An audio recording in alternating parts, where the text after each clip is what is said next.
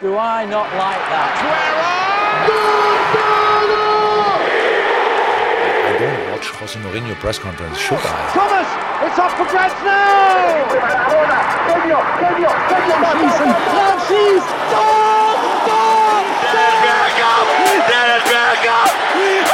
And the sun shines now.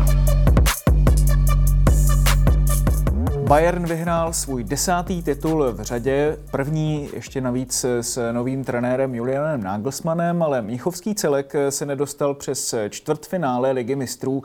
No a na to, jakým způsobem se právě tento velkoklub posouvá, na to se podíváme mimo jiné dnes v novém díle Mundialu s možná tím nejpovolanějším hostem, Pavlem Kadeřábkem. Dobrý den, Pavle, moc rád vás tu vítám. Dobrý den, já vás zdravím. Já jsem se chtěl zeptat, eh, nejdřív teda budeme se bavit samozřejmě o Julianu Nagelsmanovi a o Bayernu, ale taky samozřejmě ten rozhovor eh, bude do velké míry i o vás. No a právě o vás před čtyřma rokama v rozhovoru pro Český rozhlas Julian Nagelsmann řekl, a já to teďka budu citovat, jo. Myslím, že je na své pozici jedním z nejlepších obránců v Bundeslize, pokud se zlepší v té efektivitě, jsem přesvědčený, že bude i jedním z nejlepších v Evropě. Tak eh, když jste to slyšel a když to posloucháte dneska, jaký z toho máte dojem? Já už si to ani nepamatuju, že tohle to říkal, musím říct pravdu, jo. Takže uh, samozřejmě, uh, teď, když to jako slyším zpětně, tak ty slova jako mě těší moc, protože vidím, co ten Nagelsmann vlastně od té doby, co od nás odešel, co dokázal vlastně s Lipskem, teďka s Bayernem vyhrál titul, takže, takže ty slova od něho mají nějakou, mají nějakou váhu a samozřejmě se to i zpětně teď jako hezky, hezky poslouchá, když vás takový trenér něco, něco řekne. A já jsem s trenérem měl výborný vztah, takže, takže říkám, jako poslouchá se mi to moc hezky. I teďka yes. zpětně. No, jak se ten vztah vlastně vyvíjel nějakým způsobem? Jak jste si vlastně sedli třeba hnedka ze začátku a co ve vás třeba viděl?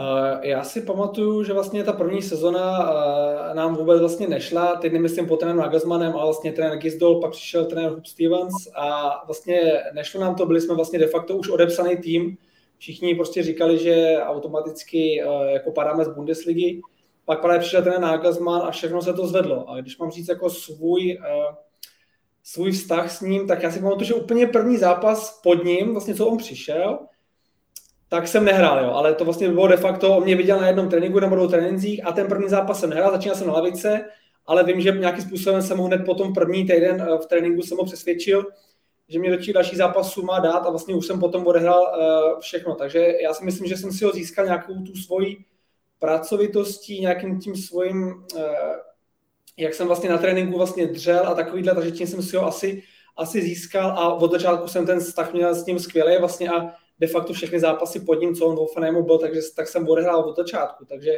takže já na vztah s trenérem Jonem Nagelsmannem vzpomínám jenom v dobrým. Hmm. No on tam vlastně přišel, když mu bylo nějakých 28, 29 let. Co jste si tehdy říkali jako všichni v kabině? Protože tohle to ještě se nikdy nestalo předtím v top 5 ligách.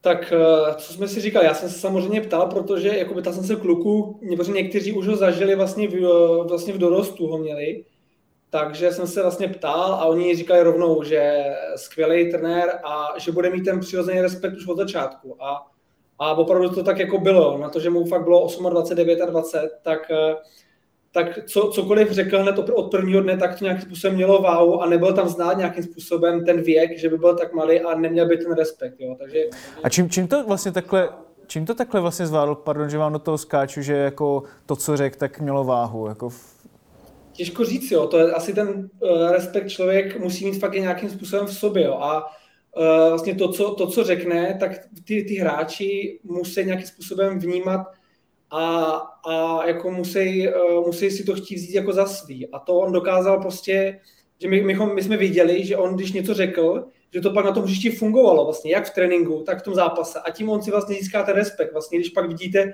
že hned od začátku, co on přijde, všechno funguje, všechno, co řekne, na toho soupeře platí, tak ten respekt pak přijde hrozně rychle. A to byl ten jeho případ. Jasný. Eh, měl takový nějaký období, kdy se oťukával, že třeba dělal nějaký, já nevím, chyby, který potom vychytal a vy jste pak třeba věděli, že to jde furt dál a dál, nebo to vlastně už od začátku bylo takový, jaký to bylo i třeba po těch pár letech? Uh, tak samozřejmě, pro něho to bylo něco nového, on do té doby, něco nového, on do té doby vlastně trénoval juniorku, i když i s tou už měl vlastně úspěchy, tak ten vlastně mužský fotbal je pak něco jiného.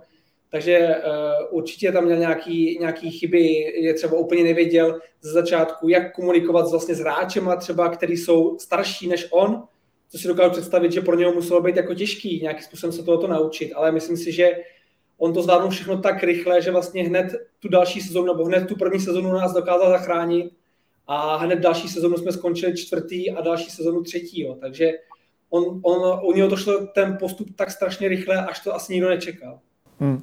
No a v čem teda vlastně za vás byl výjimečný, že vás dotáhl takhle vysoko? Uh, za mě prostě já jsem jako doteďka jako nezažil, ať samozřejmě zažil jsem spoustu skvělých trenérů i předtím, i, i potom, tak prostě tyho taktické přípravy a to, jak on nás dokázal připravit na soupeře, to bylo něco neskutečného. A to nebyly videa, dvouhodinové videa. Jsme prostě hráli v sobotu, první video jsme měli ve čtvrtek a druhý bylo v pátek standardky, vlastně de facto video. A takže on nám dokázal během toho čtvrtka na tom videu ukázat, jak na toho soupeře máme hrát a ono to pak fakt jako v tom zápase fungovalo. Jo. A to bylo video, třeba 20-minutový video, takže on během 20 minut dokázal uh, vlastně na videu ukázat, jak toho soupeře máme přehrát a fakt to fungovalo. Jo. Ale samozřejmě on už předtím v těch trénincích, vlastně v pondělí, v úterý, ve středu, aniž my bychom to věděli, tak on už dělal nějaké cvičení, uh, kde už vlastně obsahovala ta taktika. Ale to jsme, to jsme v, jakoby v, v, té době ještě nevěděli, v to pondělí, v úterý, ve středu. Jo ale vlastně už jsme to nějakým způsobem, už do nás dostával ty návyky, které budeme potřebovat vlastně v sobotu, jo, což, což za mě bylo neskutečný a opravdu to fakt, jako fakt eh, všechno fungovalo. Samozřejmě přišly zápasy, kdy, kdy to nefungovalo úplně stoprocentně, ale on byl přesně, on měl v, v sobě to, že on dokázal v páté minutě na to zareagovat. On to v páté minutě viděl. Ty dneska to nefunguje, musíme to změnit. Změnil rozestavení, změnil napadání a různé věci, takže tohle je ta jeho obrovská síla a myslím si, že to on, on upřednostňoval, vlastně uplatňoval i, i v Lipsku a i teď v Bayernu. Jo, jo.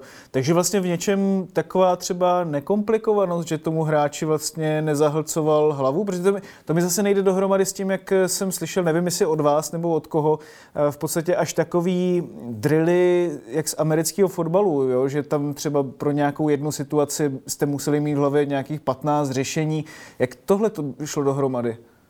To samozřejmě taky, jo. To zase uh, komplikovaný to občas bylo, protože de facto ty tréninky, když člověk nevěděl vlastně, jaká ta taktika bude a potom uh, na tom tréninku prostě bylo strašně moc úkolů. Občas tomu i ty Němci nerozuměli. Já už jsem to v nějakém rozhovoru říkal, občas i ty Němci měli jako problém jako porozumět tomu cvičení, protože tam bylo strašně moc úkolů najednou prostě a, a takže samozřejmě i v tomhle tom to bylo jakoby těžký, ale vždycky říkám, vždycky pak člověk to zpětně pochopil, proč jsme to na tom tréninku dělali. Jo? Ono v tu chvíli říkal, Ježíš Mara, co to je za cvičení, já to vůbec nechápu, ale pak zpětně člověk pochopil, že to, co na tom tréninku dělal v, v tom zápase, vlastně jakoby uh, mohl využít a hrozně mu to pomohlo. Jo? Takže samozřejmě ono to komplikované na tom tréninku bylo, na tom videu už tolik ne, na tom videu už to pak bylo jasný, ale v těch trénincích to bylo občas, ty, ty tréninky byly občas tak zamotaný, tak že si pak člověk po tréninku řekl, já jsem to vůbec nechápal, co jsme tam dneska dělali, jo. Ale, ale pak v tom zápase to člověk uplatnil a to bylo to nejdůležitější.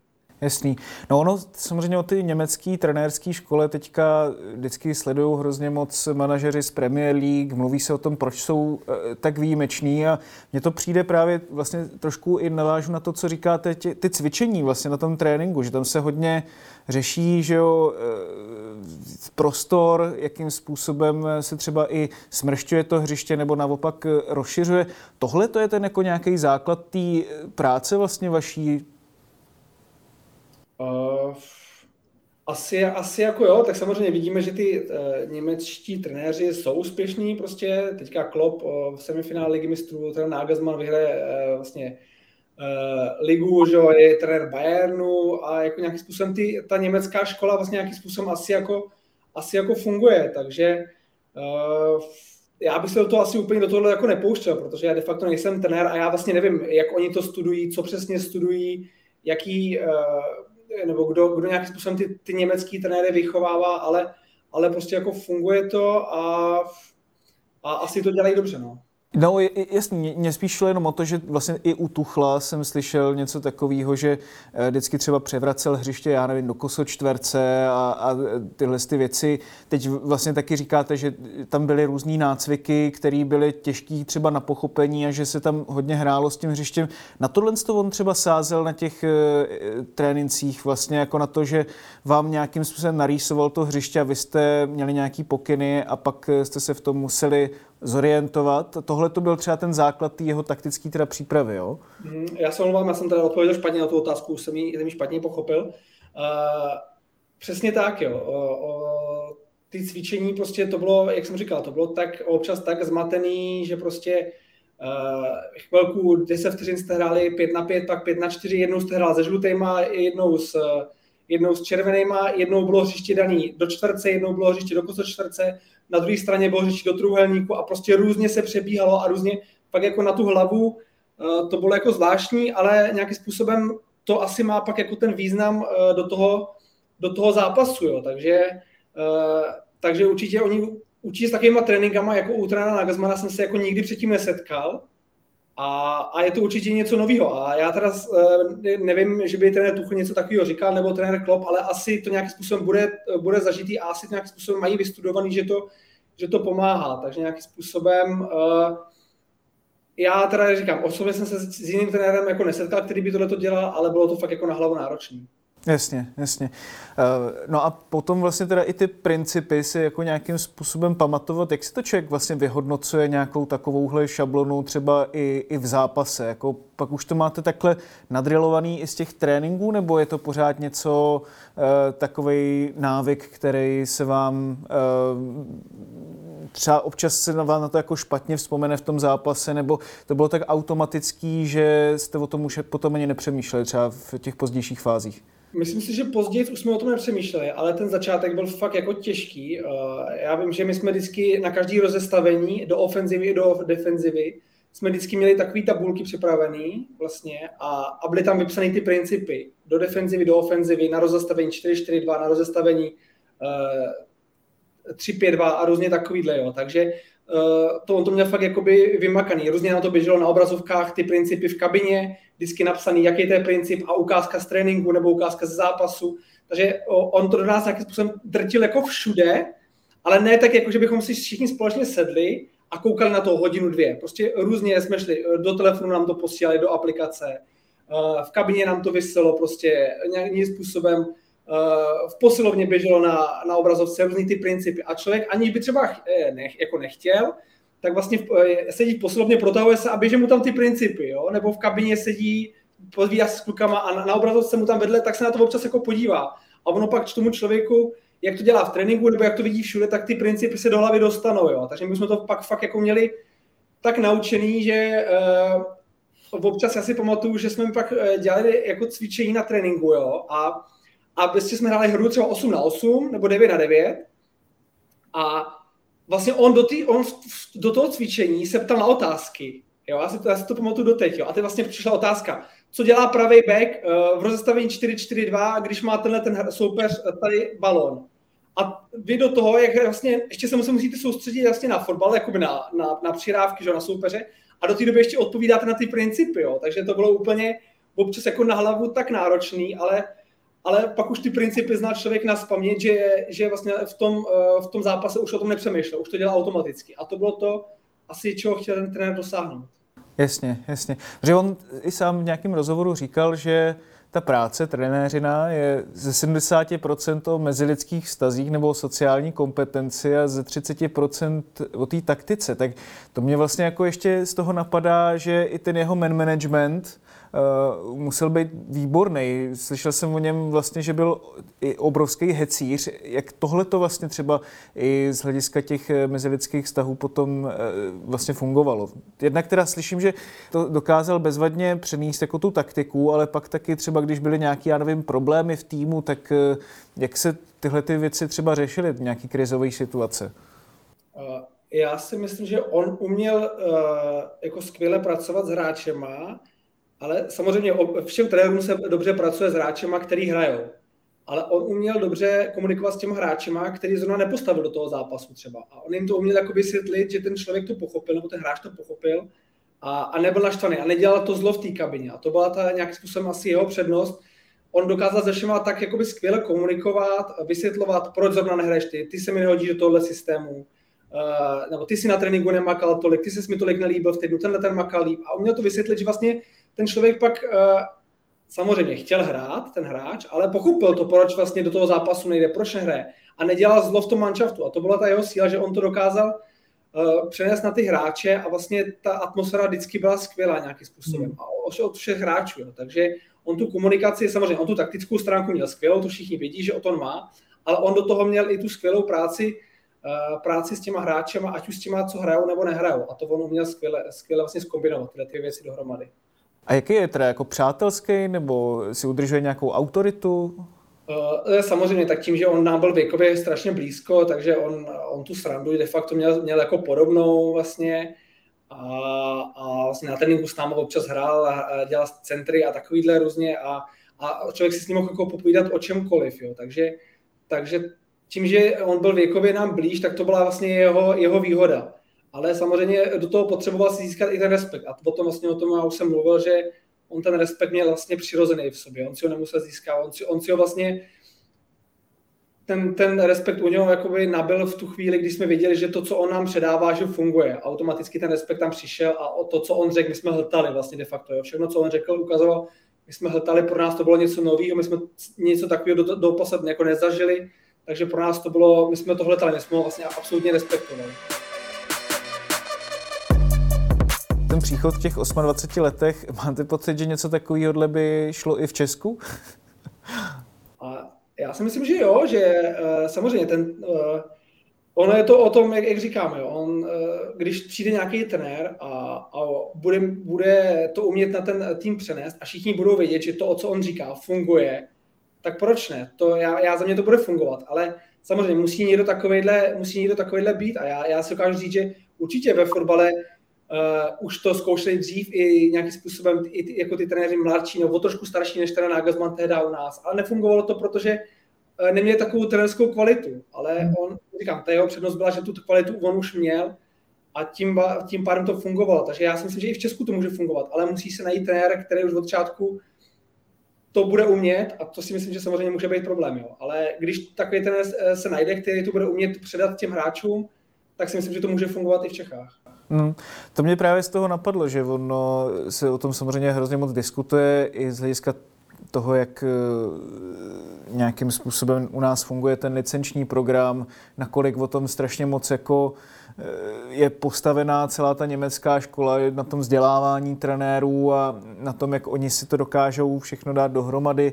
Eh, když se člověk zase na druhou stranu podívá Česku jako není to všechno o licencích, ale vidí, že za poslední dva roky nějakých šest klubů angažovalo trenéra bez licence, tak eh, je to samozřejmě jakoby dost, eh, dost jiný svět. Máte pocit, že vlastně teďka nenarážím vůbec eh, konkrétně na reprezentaci nebo na vaše jako působení ve Spartě nebo tak, ale obecně jako i s tím, co jste třeba zažil z doslechu jakoby od kolegů, hráčů nebo takhle, tak máte pocit, že ten že jsou to fakt jako dva světy, trenérský, ten německý a ten český, že opravdu jako u nás musíme teda výrazně předat?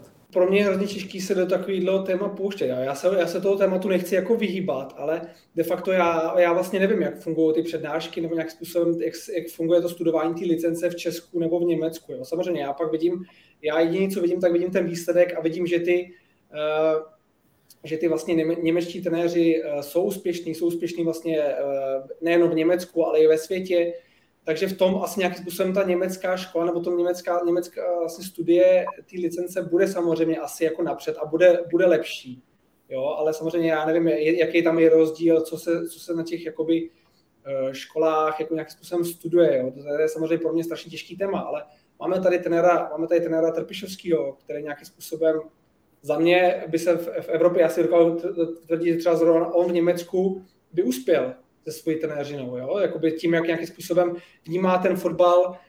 Já jsem samozřejmě zažil jenom jako asistenta uh, tehda, jako hlavního trenéra v dorostu tehda a potom jako asistenta na Viktora Cežíškov, jo, ale, ale já teďka nějakým způsobem z toho, co vidím jako v televizi, co mám zprávu jako od kluků, tak uh, jak, jak vnímá on ten fotbal, tak já si myslím, že to on je ten trenér, který by se dokázal prosadit v Evropě. Samozřejmě otázka, jestli on bude chtít opustit tu komfortní zónu a zkusit to v tom světě a zkusit to, jestli by na to opravdu měl, ale za mě, za mě by, na to, by na to určitě měl, jako by tím způsobem, jak vnímá ten fotbal. Jo. Takže uh, myslím si, že, i v Čech, že, že by se našli i další trenéři. Já jsem třeba jakoby uh, zažil trenéra Jílka de facto jako asistenta ve Spartě. Jo. A tam hmm. tehda teda strašně sedlo, trenér Lavička, do toho trenér Jílek eh, a, a nějakým způsobem třeba trenéra Jílka se vnímal jako velmi chytrýho člověka, který tomu fotbalu jakoby měl co dát, rozuměl tomu samozřejmě. Jo. Samozřejmě pak ve Spartě mu to nějakým způsobem potom jako hlavnímu nesedlo, ale třeba já ho uvedu jako příklad, který si myslím, že ten fotbal vnímá velmi dobře. Hmm. Jo. Takže za mě ty trenéři tam jakoby budou v Čechách. Samozřejmě Ono je to samozřejmě těžký, už celkově jakoby uh, Německo je vnímaný fotbalově jinak než Česká republika, takže uh, němečtí trenéři mají pak i tu výhodu, že se mají dostat do, tý, do toho světa nebo do té Evropy, se mají do, jakoby vý, lepší výhodu se dostat než ty čeští trenéři. Je to samozřejmě z českého fotbalu je to prostě těžký, protože český fotbal je vnímaný jinak než ten německý. Hmm. No, uh Každopádně baví vás tahle teorie trenérská? Třeba dovedete si představit, že byste se tomu chtěl potom eh, v budoucnu věnovat? Nebo teďka, když už teda jste oslavil tu třicítku, teda mimochodem gratulujeme, v pondělí to přišlo, tak... Eh, no ne, tak jenom, tak to se možná tam spíš tímhle tím způsobem, když jste to teďka jakoby oslavil, tak já to mám teďka pár měsíců taky za sebou, tak uh, Řešil jste nějak, jako, že teda, uf, tak mi to začíná jinou číslovkou, nebo vlastně na to moc ani nedáte? asi na to, na to moc nedám. A já, odpovím přímo jako na rovinu na tu otázku, co jste říkali. Jo. Já, si to doká, já si to vůbec nedokážu představit, že bych po skončení uh, kariéry jako fotbalový jako hráče, že bych se měl přesedlat na trenérskou. Já, za mě to je úplně téma, když bych měl říct 0 až 100, tak absolutní nula, já bych se do toho vůbec nechtěl pouštět a vůbec bych se v tom směru nechtěl, nechtěl pohybovat. Jo. Takže jo. za mě jako by mě tohle to vůbec neláká. Já si myslím, že bych na to ani nebyl ten správný, uh, správný člověk. Vidím tam další, vidím tam třeba samozřejmě třeba Božka Dočkala, který to vnímá takovýhle, to, u těch hráčů to poznáte už i během té kariéry, jestli ty vlohy k tomu mají. Jo. A já si myslím, že já ty vlohy na to vůbec nemám a já bych se to vůbec nechtěl pouštět do nějaký, jako do nějaký trenéřiny. Jasný. No a máte jako třeba nějak v hlavě, že byste pak chtěl zůstat eh, u fotbalu, nebo byste se taky chtěl pustit úplně do něčeho jiného? Uh,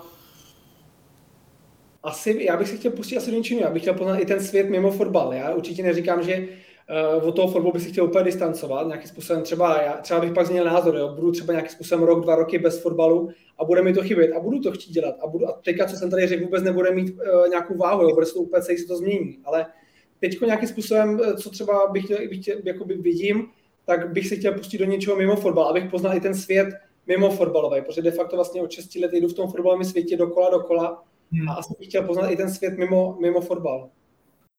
Jasný. Ale doufám, že do toho mám ještě daleko. Doufám, že mi zdraví bude držet a že ještě tu fotbalovou kariéru ještě nějakým způsobem eh, nějakých pár let potáhnu.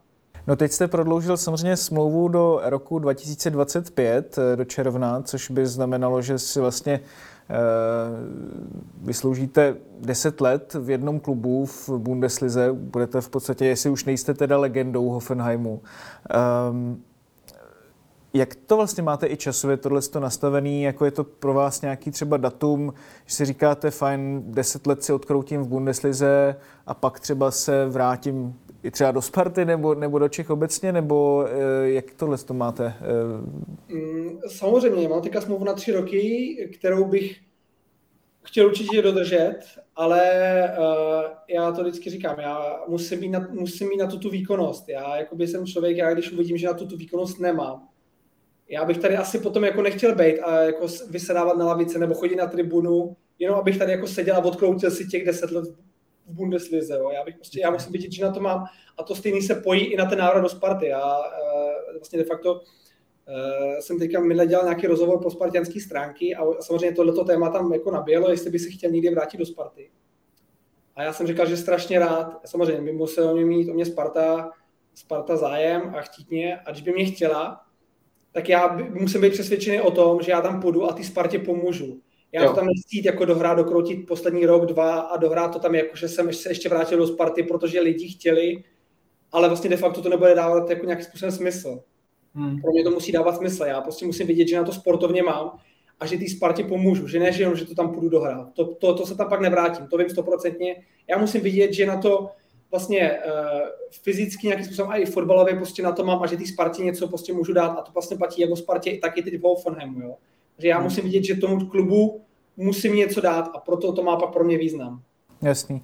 Eh, no ale vlastně ta otázka spíš směřovala na to, že pokud všechno samozřejmě pro vás zdravotně i výkonnostně půjde dobře v Hoffenheimu, tak jestli je pro vás eh, ten rok 2025 případný takový strop, že pokud byste to teda dokroutil do té doby, takže pak už byste se stoprocentně chtěl vrátit? Ano, určitě je to pro mě, je to pro mě strop, ten rok 2025. Už, už pak, už pak jakoby i kvůli dětem a takovýhle bychom se si chtěli chtěli vrátit a já už ani nepředpokládám, že ve 33 letech, eh, že už by pak třeba přišla další eh, nabídka na prodloužení z Hoffenheimu. Samozřejmě může se stát jako cokoliv, můžu pořád mít jako eh, dobrou výkonnost a můžou chtít třeba, ale já už si to v tuhle chvíli nedokážu představit, že bych potom šel i za ten rok 2025 a zůstal bych jako venku zahraničí. No každopádně pojďme se na chvilku zastavit teďka právě u té Sparty. Vy jste říkal, že byste, pokud byste se chtěl do Sparty vrátit a Sparta by měla zájem, tak eh, že byste jí chtěl primárně teda pomoct, eh, nejenom to tam dohrát. Eh, máte pocit, že tohle to třeba takhle vyhodnocujete i třeba na základě zkušeností, který třeba ta Sparta za ty poslední roky měla tady v tomhle tom ohledu? O, jo, říkáte to, říkáte to správně. Samozřejmě mám teďka i poslední dobou je nějaký téma, který vyskočilo, vyskočilo ven. Já či nějakým způsobem se tomu chci věnout, tak samozřejmě ty informace se k vám jako dostanou, takže takže samozřejmě pak vidím tu kritiku na ty vlastně zkušený hráči nebo hráči, kteří se vlastně vrátili ze zahraničí. A samozřejmě tohle bych se chtěl samozřejmě vyvarovat. A, a máte pocit, že to u těch kluků takhle možná občas jako bylo? Eh, já si nemyslím, že by, eh, že by to tak bylo. Samozřejmě t, eh, u těch kluků to asi bylo tak, že vlastně v tom zahraničí nehráli, ale, ale ještě nemají nějakým způsobem ten věk na to jako skončit, skončit kariéru nebo to. Takže to nějakým způsobem jako jdou zkusit. A samozřejmě oni, oni pak oni jsou, byli třeba v jiné pozici, než bych byl já třeba v těch 33. Já v těch 33 už jsem v pozici, nebo bych byl v pozici, kdybych si řekl, super, jdu, to, jdu, jdu, jdu tam, protože vím, že je pomůžu, vím, že tu kvalitu mám, ale pak uvidím, hm, tu kvalitu nemám, už to prostě není ono, už, už, už, jakoby, už nejdu do Sparty, nebo už, už úplně ukončím kariéru, protože tu kariéru nemám, výkonnost na to nemám, fyzicky na to nemám.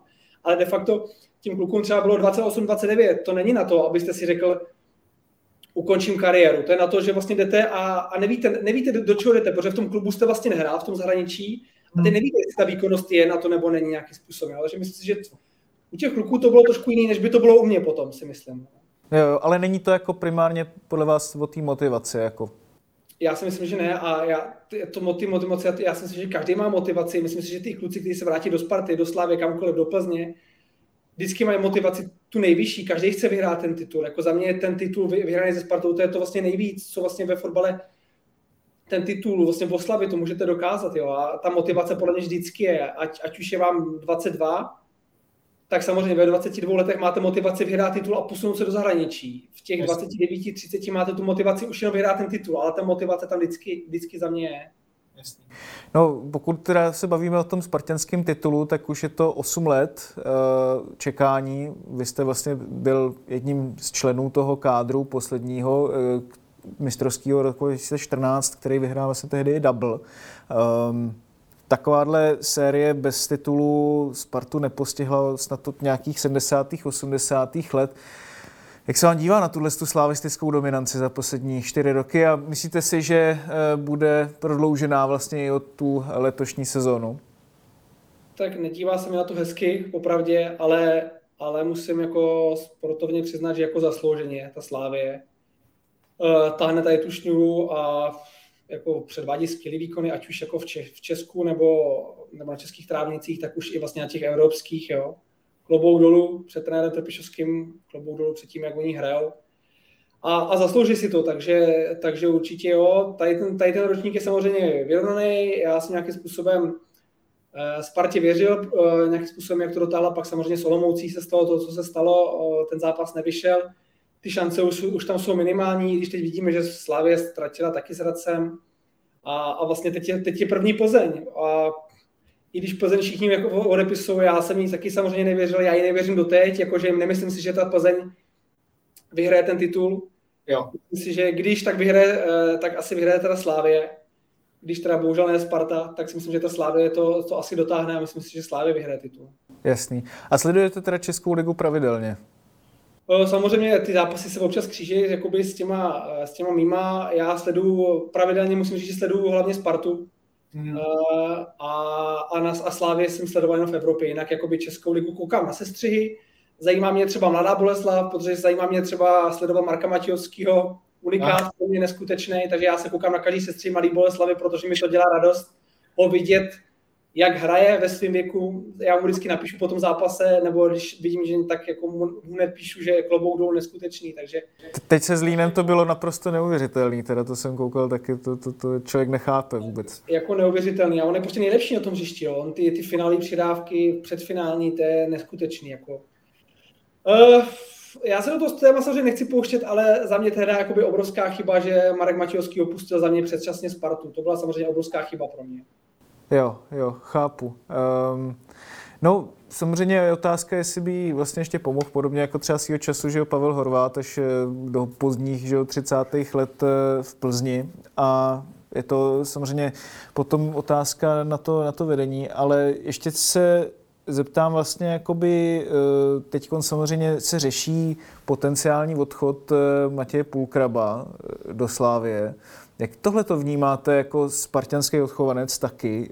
Eh, máte třeba pochopení do jistý míry pro toho hráče, nebo to prostě je věc, která se vůbec jako nedělá? Uh, já vůbec nevím, uh, nejdřív odpovím tak jako na nepřímo. Uh, já vůbec nevím vlastně tady v tom případu, o tom, o tomto případu, co se tam dělo, já jsem to opravdu nečetl, neče, já jsem četl jenom nějakým způsobem titulek, že Půlka možná půjde do Slávě. Nevím, co tam bylo, jaký, jaká byla komunikace mezi Matějem a mezi uh, mezi Spartou, vlastně, takže já přímo do tohohle případu jako nevidím. Jo. Hmm. A, a je, to, je to strašně jakoby těžký. Jo. Třeba ta Sparta řekla, že ho vůbec nějak, nějakým způsobem nechce. Jo. A, ale já vůbec nevím, jako, jak tohle to bylo. Já třeba vím, že bylo s, eh, s Pepou Hušbauerem, kde vlastně ta Sparta nechtěla tehda. Jo. Hmm. Takže on, on není jako, že by prostě vyloženě ne v té Spartě nechtěl být. Takže on v té Spartě tehdy chtěl být, ale Sparta ho nechtěla. A nejlepší jeho možná nabídka byla Slávě, tak šel prostě do Slávě. Teda pochopil jsem to, byl to Pepa, Pepa už byl mu velký kamarád a vůbec jsem mu to neměl zazlý nějakým způsobem. Jo, ale pak jsou samozřejmě případy, kdy vás ta Sparta chce, ale vy stejně v ní nezůstanete a jdete do Slavy. A to už je pro mě horší nějakým způsobem. Jo. A proto říkám, že o Matěje Půlkraba nevím, eh, jaký je ten jeho případ. Jestli ta Sparta ho chce, za jakých podmínek ho chce nějakým způsobem, jak oni hodně stojí. Vůbec nevím, eh, ty, ty, ty informace nemám, Jasný, jasný. Ale nějakým způsobem osobně já, třeba když řeknu za mě, někdy bych chtěla, jako Sparta měla o mě zájem, tak já bych do té Slávy nešel. Jako kdybych měl nabídku ze Slávy a Sparta by mě chtěla. Takhle by odpovím napřímo.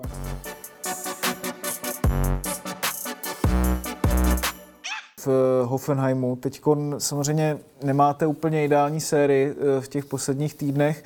Ono to obecně vlastně pod eh, trenérem Sebastian Henem Hnesem jedete v takových jako vlnách, mně přijde, když se člověk podívá na ty výsledky, že pár zápasů úplně skvělých, že pak jste vlastně na konci tady téhle série remizovali s, s Bayernem, k tomu se ještě dostaneme, ale eh, čím to, že vlastně je to taková trošku sinusoida? Uh, je to pravda, jako hrajeme ve velkých vlnách, vlastně celý ty uh, dva roky de facto už, uh, co tady trenér vlastně je, tak, uh, tak ty vlny přicházejí a vlastně de facto my jsme byli vlastně na čtvrtém místě ty, i této sezónu, kde jsme si říkali, super, jdeme na ligu mistrů, můžeme se o to poprat. A pak to vlastně skončilo tou remizou, jak jste říkal, s, s, tím, eh, s tím Bayernem. No a pak přišel zápas, kdy vlastně eh, to pro nás byly povinný body. Jo? Byla to Hertha Berlín venku, byla to Bochum, pak samozřejmě Lipsku. A, a, pak bylo samozřejmě, pak, pak byl Fürth, a teďka byl Frankfurt. A vlastně to jsou zápasy, kde jsme si říkali, že vlastně ty zápasy musíme vyhrát a my jsme vlastně v ani jednom zápase nevyhráli.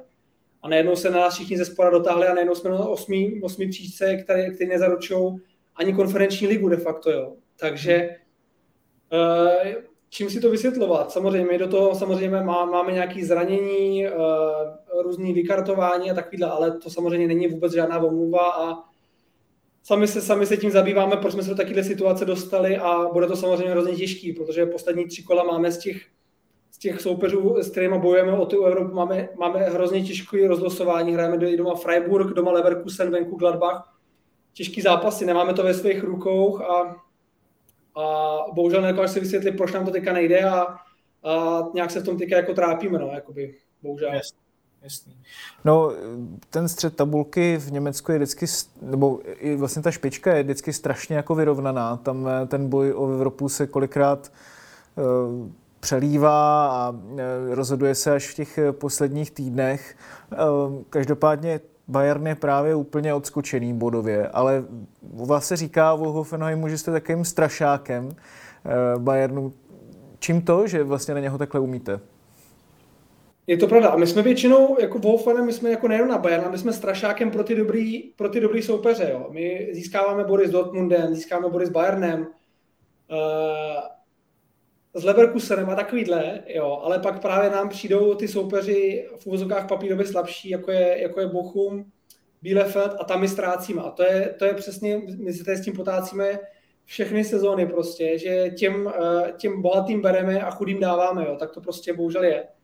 A, a vlastně tak to je i s Bayernem, jo? to je de facto jako když, eh, když ty soupeři v Čechách jedou na Spartu, vždycky nějakým způsobem se, se, se jakoby, nebo, na, nebo teď na Slávy, tak se vyhecujou jo, proti ním. A tak to je vlastně de facto i u nás. Samozřejmě my chceme vyhrát každý zápasy, ale ta motivace porazit ten Bayern je vždycky neskutečná. A, a nějakým způsobem nám ty, ty poslední roky proti Bayernu prostě jakoby funguje a de facto už to může být i nějakým způsobem i ta, i ta psychologická nějaký způsobem stránka tam, že vlastně ten Bayern už jako proti nám jede a ví, ježiš, nám se proti Hoffenheimu nedaří. Už to taky může být nějakým způsobem takhle. A, a, a prostě proti Bayernu se nějakým způsobem vždycky jako vyhecujeme a, a vždycky tam uhrajeme dobrý výsledek, ale i nějakým způsobem i jako dobrý fotbal předvádíme proti tomu Bayernu, jo, nějakým způsobem. Takže nám vyhovou, nám vyhovou ty soupeři, kteří s náma chtějí hrát fotbal. A to samozřejmě Bayern je a, a proto se nám asi proti němu daří. Jasně. No v čem jste vlastně tedy oproti těm ostatním týmům v Bundeslize speciální právě v tom ohledu, že prostě se Bayernu nebo těm velkým na vás blbě hraje, protože dovedu si představit, že se vždycky o Bundeslize říká, že to je všechno pressing, pressing a hodně samozřejmě kompaktní týmy a že všichni hrajou tak nějak jako podobný fotbal, tak v čem vy jste vlastně ještě v tomhle tom ohledu trošku jako odskočený třeba? Přímo, přímo proti Bayernu Uh, já to asi nedokážu vysvětlit. Samozřejmě tak taktika je vždycky jiná, připravujeme se na to, v jakým hrajou rozestavení. Samozřejmě jsme se na ten zápas připravovali úplně jinak, protože je něco jiného, když tam byl ten Flick nebo když tam je eh, trenér Nagelsmann, jo? Takže, takže ta taktika je vždycky nějakým způsobem jiná, ale proti Bayernu eh, my třeba osobně se snažíme vždycky, když třeba rozehrávají rozehrává brankář, eh, vlastně Noé rozhrává, tak se snažíme napadat vysoko, ten pressing, jo. Hmm. A, a co si myslím, že na ně platí, že když na ně nalezete uh, nalezete úplně jako nahoře, tak to na ně platí. Ale samozřejmě, oni vám, když vám ten pressing přehrajou, tak se pak musíte rychle stáhnout a pak už samozřejmě bráníte na svý půlce. Jo. Ale uh, některý, vlastně, některý týmy se snaží, co já jsem třeba viděl, ten Bayern vlastně na, napadat, i když vám přehrou ten pressing, tak furt je potom napadat jako výš a tam to je podle mě jakoby smrt proti Bayernu. Jak už je potom se snažíte napadat jako nahoře, na jejich jakoby polovině uh, a už, už je to prostě konec. Oni nám to přehrajou a tam oni mají hroznou kvalitu. Jo. Takže samozřejmě ten náš nějakým způsobem proč my proti tomu Bayernu si myslím, že jsme úspěšní, je, že se snažíme napadat, když má, když rozhráváme od brankáře, to znamená výkup od brankáře, ale jakmile, jakmile vlastně uh, oni už nám to přehrajou, tak se rychle stáhneme a už bráníme na svý půlce. A oni už se pak do nás těžko dostávají. My jsme tým, že se snažíme kompaktně a pak jdeme do těch breaků. Máme breakový hráče vepředu, takže to je asi nějakým způsobem, proč my ten Bayern, vlastně proč na ten Bayern umíme, protože ten tým máme sestavený tak, že uh, umíme potom přejít do toho breaku rychlého z té zatažené obrany. Jo. Jasný, jasný. No a pokud je jako o Bayern jako protivníka, tak máte pocit, že je i kvalitativně úplně odskočený třeba od Dortmundu nebo od Lipska, nebo prostě třeba když hraje Dortmund nebo Lipsko na maximum svých možností, tak se blíží nebo vyrovnávají tomu Bayernu, ale jde prostě o nějakou konzistentnost těch výkonů? Mm, bohužel za mě ne, jakože já bych si to přál, aby to bylo trošku vyrovnanější, ale, ale ten Bayern je úplně jako odskočený. Uh, trudnu si říct, že ofenziv, ofenzivní sílou je úplně někde jinde, ale úplně. Jako tam, hmm. tam, je, tam je prostě, tam nemá konkurenci, tam se ten Dortmund fakt jako neblíží, ani to Lipsko samozřejmě, ale myslím si, že do, do defenzivy je, je zranitelnější. Tenhle ten rok, eh, ať to bylo vidět potom eh, v Lize mistrů, vypadli i z poháru a oni v té defenzivě mají problémy. Takže myslím si, že oni jsou jako do ofenzivy úplně odskočení oproti všem, ale defenzivně mají, mají velký problémy tady tu sezónu. A i vlastně i ty sezóny předtím měli občas trošku problémy v defenzivě. Jo, jo, jo. No a baví to ještě lidi, když je Bayern takovým vládcem, vlastně dá se takhle říct, nebo spíš už je to takový, že všichni jsou z toho tak trošku jako unavený a i ty soupeři vlastně už si na ně tolik nevěří.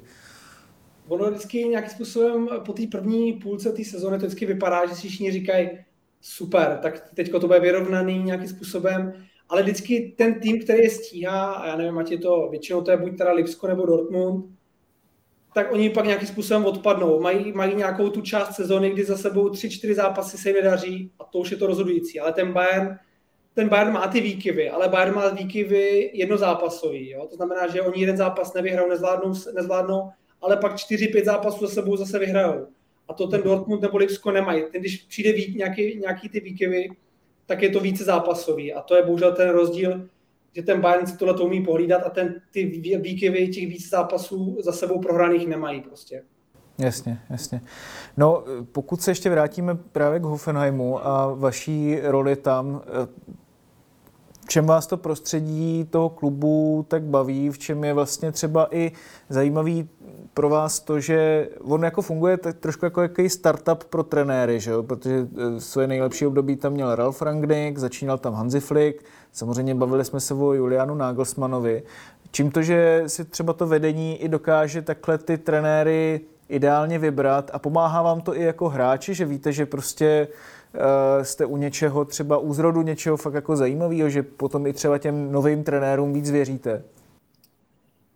Uh, dobrá otázka, samozřejmě, ale uh, samozřejmě výběr na trenéry tady nějakým způsobem, máme nějakým způsobem štěstí, nebo ty trenéři se vždycky dostanou dokázat jako vejš, není to tak, že ty trenéři, co sem přijdou, takže pak jakoby jdou do slabšího klubu, většinou odcházejí do toho jako lepšího.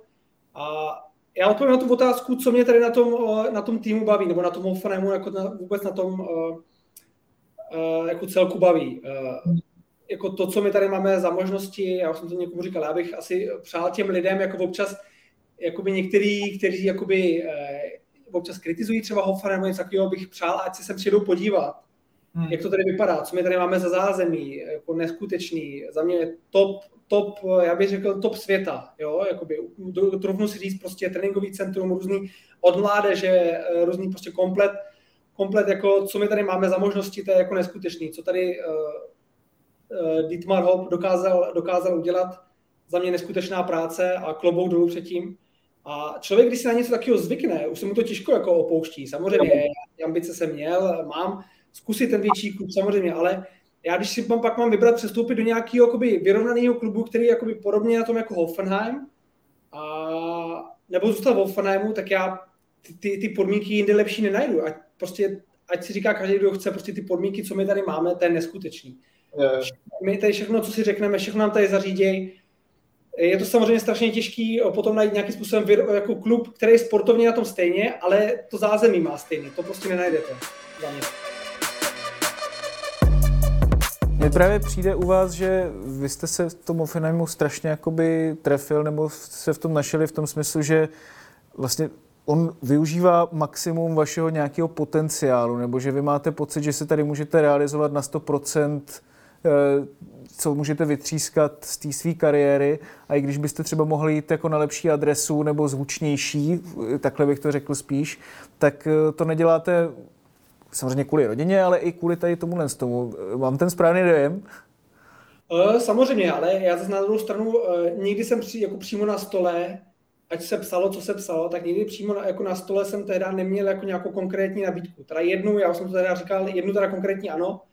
A to jsem měl AS Řím, teda si pamatuju. A, ale bylo to prostě v té době, když tady byl trenér Nagelsmann a my jsme skončili třetí v tabulce a hráli jsme další sezonu Ligu mistrů.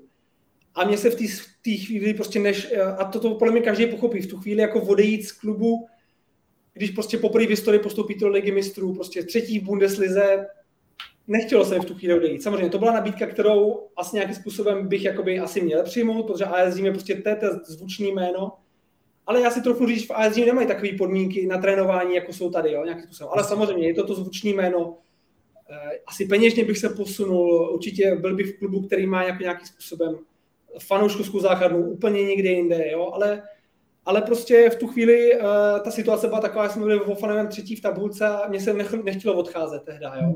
Hmm. Trenér Nagelsmann mě tehda uh, samozřejmě přemlouval, zůstaň, zůstaň, další rok on odešel, jo, samozřejmě to je takový ten fotbal, tak to fotbal prostě přináší, jo, ale uh, já jsem se samozřejmě, odpovědět na tu otázku, já jsem se samozřejmě našel tady v tom klubu, ať už jako po, po té fotbalové stránce hrajeme systém, který mě vyhovuje, 3-5-2, vlastně halfbacky, což mě samozřejmě vyhovuje víc než čtyřobráncový systém. Hmm. Takže uh, zázemí, rodina, všechno jsem se tady našel, uh, samozřejmě blízko do České republiky, tři a půl hodiny autem, všechno si do sebe sedá. Ale já jsem to říkal, to, pro mě to nebylo to, že já bych si tady spokojil s nějakou, ať, ať už je to teda komfortní zóna, je to komfortní zóna, cítí se tady komfortně, jsem už tady nějakým způsobem tu legendou. Já jsem nikdy nestratil tu ambici uh, přestoupit do nějakého lepšího klubu, ať už, že bych se, i ztrat, eh, že bych se vlastně i vzdal ty komfortní zóny toho zázemí. Já jsem tyhle ty ambice nikdy nestratil. Ale ta nabídka už pak nikdy nebyla. Ta nabídka byla jednou uh, a bylo to tehda do toho AS Řím. Samozřejmě v tu chvíli jsem se já i mohl pídit po těch lepších nabídkách. Samozřejmě, kdybych na manažera řekl, pojďme zkusit dostat se někam do Anglie. Mohl jsem, samozřejmě ale, ale v tu chvíli, když jsme tady skončili třetí, čtvrtý, já jsem v tu chvíli nechtěl. A samozřejmě Jasně. potom, když už my jsme tady skončili sedmý, osmý, tak už logicky potom už nebyly ty nabídky, které byly tehdy za, za tu dobu, když jsme tady byli třetí, čtvrtý a byli jsme nejvíc úspěšní, jo, samozřejmě. Tak to, tak to prostě je a bylo. Spíš mě teďka napadá, že vlastně když eh, ta vaše kariéra se přehoupává vlastně do nějaký druhé poloviny, řekněme, eh, tak jestli třeba ještě, já nevím, nemáte chuť si vyzkoušet aspoň třeba na rok Premier League nebo něco takového, třeba dejme tomu?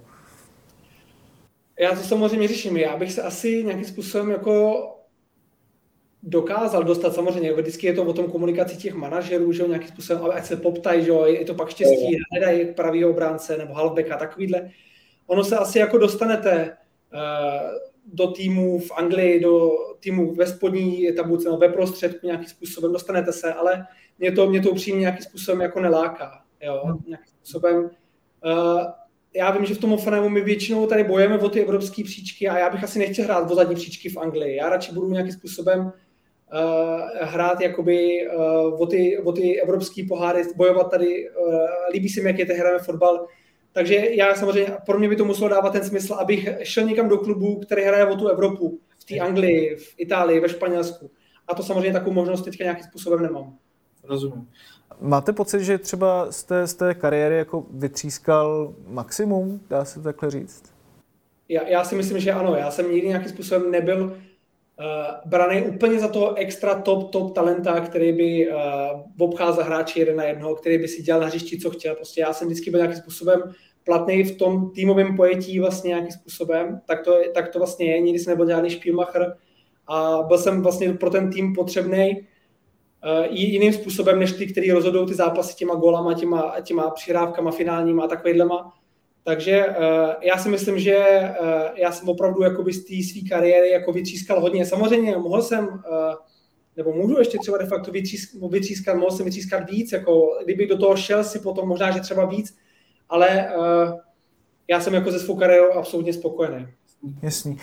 Jenom mě napadá vlastně jako jediná záležitost, že třeba věřím, že je trošku nešťastný, že se váš ten přínos třeba neukázal v reprezentaci tolik, kolik by si zasloužil. Eh, vy jste tu svoji reprezentační kariéru před baráží ukončil. Eh, já se jenom zeptám, jestli je to úplně jako definitivní, nebo si dokážete představit, že třeba někdy v budoucnu by přišel ať už jiný trenér, nebo viděl by pro vás roli, která by vám vyhovovala a vám by třeba stabilně sloužilo zdraví. Hm, pro mě už je to definitivní, já už jsem to vlastně říkal, pro mě už to je, pro mě už to je teďka vlastně uzavřený, ta reprezentační kapitola. Ať už samozřejmě mě to nějakým způsobem jakoby, uh, jakoby mrzí, uh, nestandardní ve 30 letech uh, de facto, takže uh, je to samozřejmě jako citlivý téma pro mě, ale pro mě už je to nějakým způsobem definitivní, jako definitivní rozhodnutí a já jsem tu reprezentační kariéru si užil, já jsem tam s každým, uh, každý sraz, uh, ať už jsem hrál, nehrál, jezdil vždycky jako za radostí za těma klukama. Za mě tam vždycky byla parádní parta, bylo to prostě skvělý. A vzpomínám to, samozřejmě, ať už jsme, bohužel jsme neudělali žádný úspěch, i když za mě čtvrtfinále mistrovství Evropy samozřejmě za úspěch braný určitě být může, tak samozřejmě po té osobní stránce si myslím, že jsem tam odvez kus, odvez, odvedl kus práce, a hlavně za trenéra Vrby samozřejmě si myslím, že jsem byl z jedním jakoby platných a rozhodujících členů tý, toho kádru tehdy, takže já jsem za reprezentační kariéru spokojený. Jasný, jasný. Nedá se mi to jako nezeptat, jenom i vzhledem k tomu, že před baráží se samozřejmě řešilo i to obsazení vaší pozice. Eh, říkal jste si třeba potom zpětně, reaguju i třeba na nějakou tu kritickou stránku nebo kritický hlasy, který zazněly, jestli jako třeba se nedalo skončit až po té baráži, nebo jestli jste si to vyhodnocoval i tak, že vlastně když jste tam nebyl na ten podzim, tak by vám to bylo blbý. Jak jste to vlastně potom i vnímal, jak se to potom odehrálo celý tady tohle? Uh, jako samozřejmě jsem si to vyhodnocoval, jestli to je jakoby šťastný, šťastný jakoby bod nebo šťastný na, jako načasování toho, a samozřejmě do, do médií nebo ven, ven to šlo, myslím si, že to si říct, o dost později, než eh, to rozhodnutí jako padlo. Trenér, mhm. trenér to rozhodnutí nějakým způsobem věděl, už, už díly, připravoval jsem ho na tom, takže to nebylo tak, že uh, v pondělí byla nominace a já jsem mu to v pátek řekl. Jasně. Takže takhle, takhle to určitě nebylo a, a samozřejmě jakoby, mohl jsem, mohl jsem jakoby počkat, ale já už to měl, to měl nějakým způsobem tak nastavený, já jsem říkal, tam se, na, na, se nastřádalo takové střípky, se tam jakoby nastřádali, všechno, všechno samozřejmě začínalo po zdravotní stránce, nača, eh, pak se tam uh, nabalovalo to euro, který nebylo úplně po osobní stránce úspěšný a všechno se to nabalovalo, vynechané, vynechaný vlastně podzim. A všechny ty střípky mi dali dohromady uh, to načasování, že prostě před tou baráží. Už jsem si nevěřil na to v tu chvíli, že bych, tu, že bych tomu týmu nějakým způsobem měl, měl natolik pomoc, když jsem tam vlastně nějakým způsobem rok, rok de facto už nebyl, takže jsem se rozhodl, že pro mě to bylo načasování nejideálnější před tou baráží. Dobrá, tak eh, díky moc, Pavle, že jste si udělal čas na Mundial. Strašně moc děkuji za váš eh, vhled eh, do Bundesligy, do, na uvažování Juliana Nagelsmana, do vaší osobní situace samozřejmě taky, ať už klubový nebo reprezentační. No a přejeme vám všechno nejlepší do dalších let a ať se vám daří.